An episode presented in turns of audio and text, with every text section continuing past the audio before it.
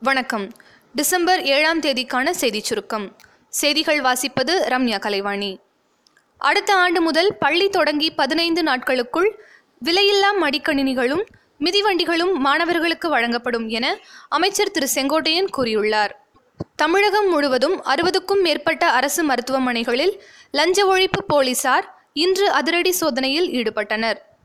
வருகிற பதினேழாம் தேதி வரை போராட்டத்தை நிறுத்தி வைப்பதாக அரசு டாக்டர்கள் சங்கம் சார்பில் மதுரை உயர்நீதிமன்றத்தில் தெரிவிக்கப்பட்டது.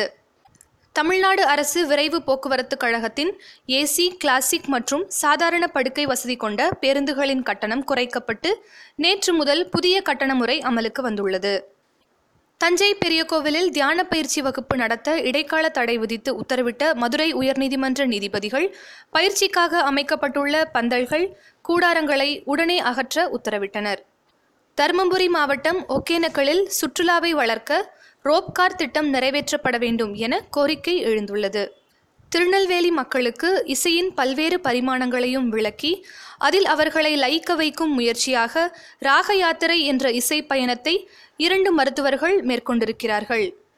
திருவண்ணாமலை அருகே விவசாய நிலத்தில் புதைந்து கிடந்த பதினைந்தாம் நூற்றாண்டைச் சேர்ந்த விஜயநகர பேரரசு காலத்தின் வீரக்கல் கண்டெடுக்கப்பட்டது. திருவண்ணாமலை பகுதியில் ஏராளமான வரலாற்று ஆவணங்கள் கல்வெட்டுகள் வீர நடுகற்கள் போன்றவை சமீப காலமாக கண்டெடுக்கப்பட்டு வருகின்றன. தமிழக ஆளுநர் திரு. பன்வாரிலால் புரோஹித் பிரதமர் திரு. நரேந்திர மோடியை சந்திக்க டெல்லி புறப்பட்டுள்ளார். காவிரியில் மேகதாது அணை கட்ட மத்திய அரசு அனுமதி அளித்துள்ளதை அடுத்து இதுகுறித்து பேச்சுவார்த்தை நடத்த சென்றுள்ளார்.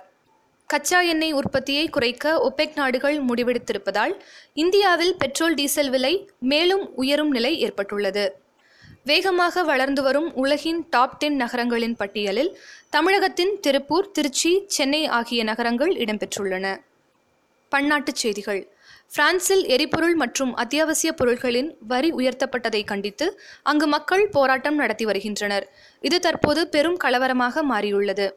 பாதுகாப்பு கருதி அங்குள்ள அருங்காட்சியகங்கள் மற்றும் ஈஃபில் கோபுரம் தற்காலிகமாக மூடப்படுவதாக அந்நாட்டு அரசு அறிவித்துள்ளது. ஆப்கானிஸ்தான் நாட்டின் ஹேரட் மாகாணத்தில் இராணுவ முகாம் மீது தலிபான் பயங்கரவாதிகள் நடத்திய ஆவேச தாக்குதலில் பதினான்கு வீரர்கள் கொல்லப்பட்டனர். மருத்துவ உலகில் சாதித்த தமிழர்களின் சாதனைகளை பற்றி உலகறிய செய்வதற்கான விருது விழா ஒன்றினை உலக தமிழ் அமைப்பு பிரிட்டனில் உள்ள ஹவுஸ் ஆஃப் லார்ட்ஸ் வெஸ்ட்மினிஸ்டர் அரண்மனையில் ஏற்பாடு செய்துள்ளது. தென்னாப்பிரிக்க நாட்டின் தேசிய குற்ற விசாரணை அமைப்பின் முதல் பெண் தலைவராக இந்திய வம்சாவளியைச் சேர்ந்த சமிலா படோகி நியமிக்கப்பட்டுள்ளார். பங்குச்சந்தை இன்று ஏற்றத்துடன் நிறைவடைந்தது. மும்பை பங்குச்சந்தையான சென்செக்ஸ் முன்னூற்றி அறுபத்தி ஒரு புள்ளிகள் உயர்ந்து முப்பத்தி ஐயாயிரத்தி அறுநூற்றி எழுபத்தி மூன்று புள்ளிகளாகவும் தேசிய பங்குச்சந்தையான நிஃப்டி தொன்னூற்றி இரண்டு புள்ளிகள் உயர்ந்து பத்தாயிரத்தி அறுநூற்றி தொன்னூற்றி மூன்று புள்ளிகளாகவும் இருந்தது. விளையாட்டுச் செய்திகள்.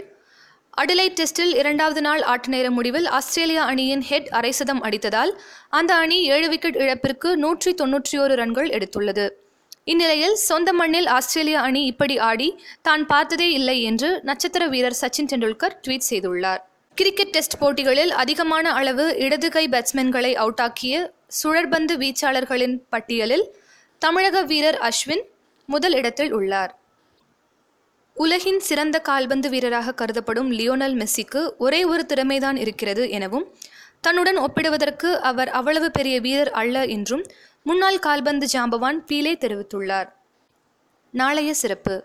தேவமாதா கருவுற்ற தினம். இத்துடன் இன்றைய செய்தியறிக்கை நிறைவு பெறுகிறது. மீண்டும் நாளை சந்திப்போம்.